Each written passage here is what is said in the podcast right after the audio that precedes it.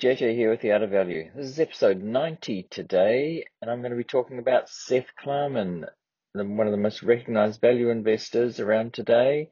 As a recent interview with him with Harvard Business School just a couple of days ago. So I was actually recorded in March, but it's uh, just been posted, I think.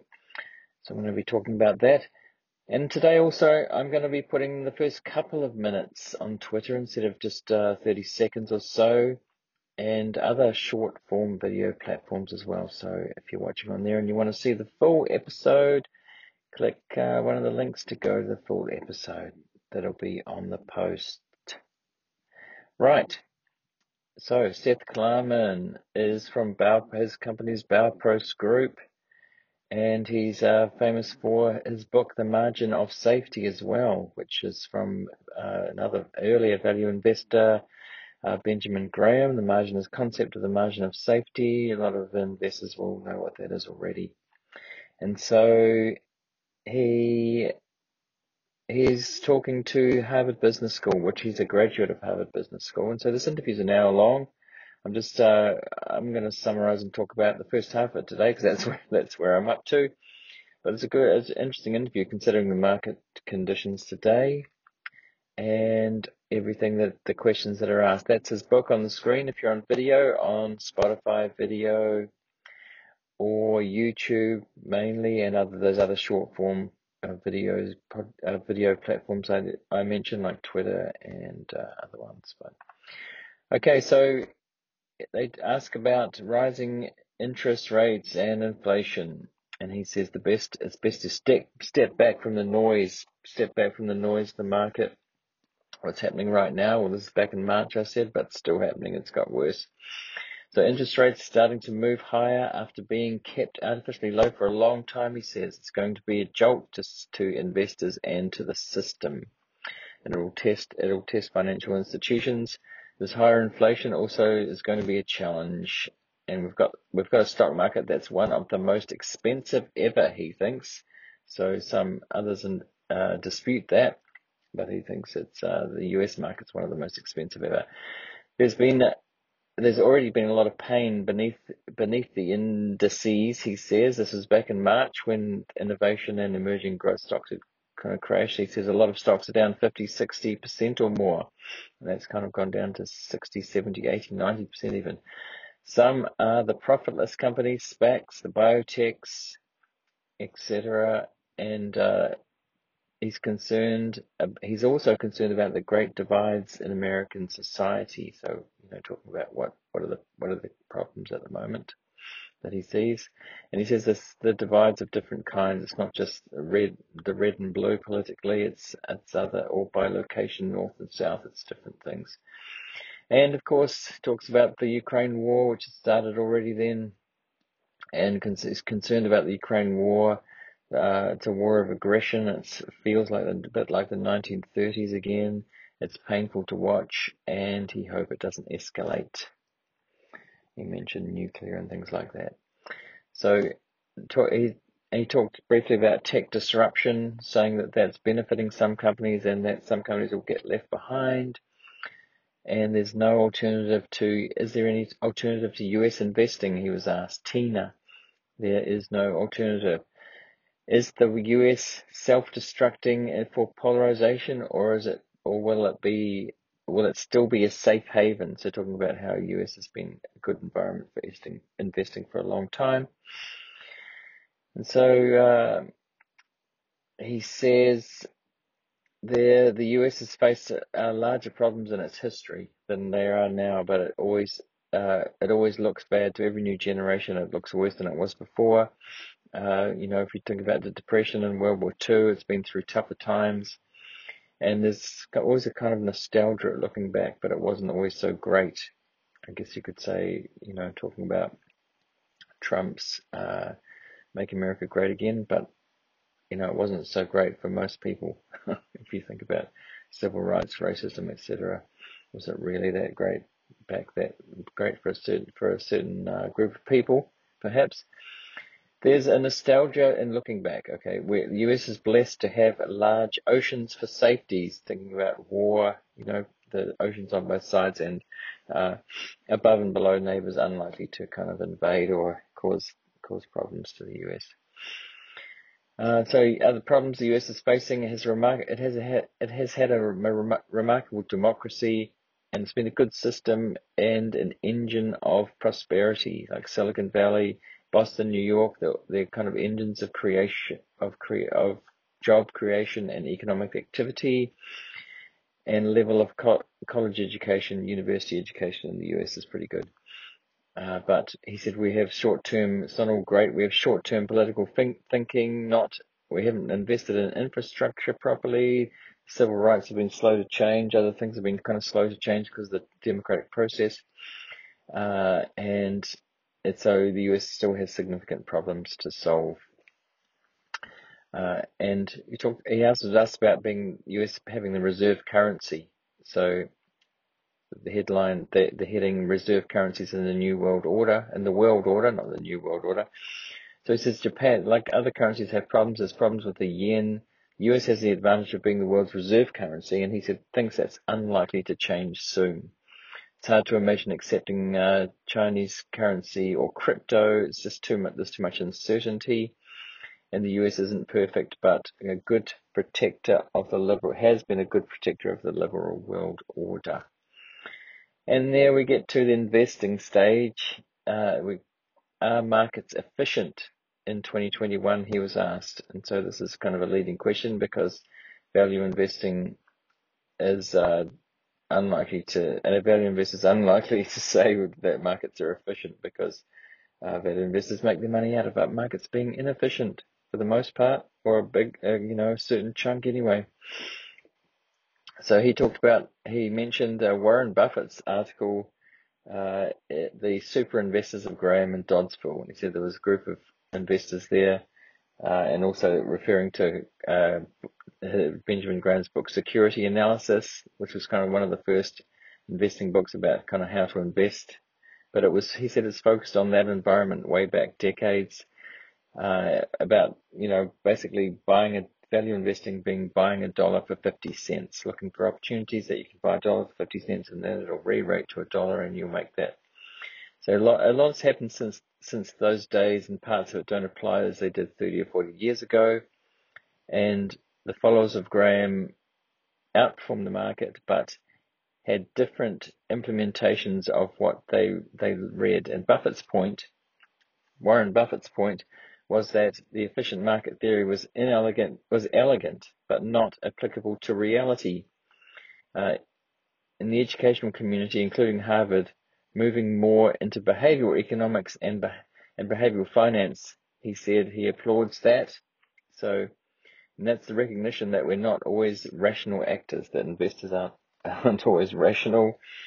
And, you know, recently is a good, uh, good example of that we respond weirdly to certain certain pieces of information. Uh, people people anchor, uh, they get the number in their head and they just hold on to that. People have a way of to remember what happened recently, and they over worry about the same thing happening again, whether it be say 9/11, a terrorist attack, or a pandemic. So we worry worry about the last thing that's happened that it'll happen again, but it's likely to be something else.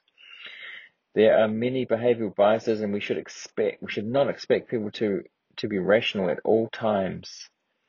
And he referenced the book by Daniel Kahneman called Thinking Fast and Slow, which I haven't read, which I might read. It'd be interesting because in many ways it's the best business book, uh, better invest the best investing book ever written, even though it's not really about business or investing because it tells us about ourselves.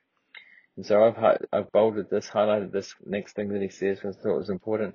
A significant part of my philosophy has to do with managing our own psychology. Markets are about the psychology of others when when they are panicking, when they are and when they are greedy, when when the mar- people in the market are participants in the market. But you have to have, but you have, but you have those same flaws, or you or those same potential flaws and managing your portfolio in a way that doesn't have you panicking, that doesn't leave you overexposed to greed. If you can just rule these extremes out, you're going to navigate the markets really well. If we find out how things really work like that, we will, then we might have a chance to find out some inefficiencies in the market. So he says, how do you find, who's asked, how do you find these investment opportunities? What's their process to finding the, the inefficiencies and the opportunities? So he says, so there are inefficiencies. How do you find them? Know more, how do you know more than anybody else? He was asked. Your investments are, Uh, your investments abroad. What are you, what, what are you an expert on, expert on and how are you, how you get, how do you get the competence? He was asked. And he answered, there are lots of ways to develop an edge as an investor. One of the one of the ways is deep fundamental knowledge, and I have incredible respect for those who who develop deep deep knowledge in one who go deep in one area, like doctors studying biotechs, for instance. But it's not the only inefficiency to exploit. The inefficiency might be informational, but markets are inefficient partly because of human nature, greed and fear and greedy people get panicked. In some cases, that's legitimate, like leveraging the portfolio with lots of margin and getting a margin call. that's a panic. There are other constraints on investors that also create inefficiencies. The, la- the last asset phenomenon, uh, like funds want to book a game they've made money on to get paid on an asset and move on to the next. And that's not necessarily the best thing to do. We also, and they look at things like that. They look for thing, inefficiencies like that. Uh, we also do fundamental work and we dig very deep. Our approach is let's look at let's look a mile wide. Let's look at everything we can possibly figure out, and then we find something that might be a bargain and inefficient pricing. Then we go a mile deep. The sol- the silo effect also. You might know everything about say 15 biotechs or in that sector, but the best thing might not be the best thing in that sector might not be as good as something else in another area.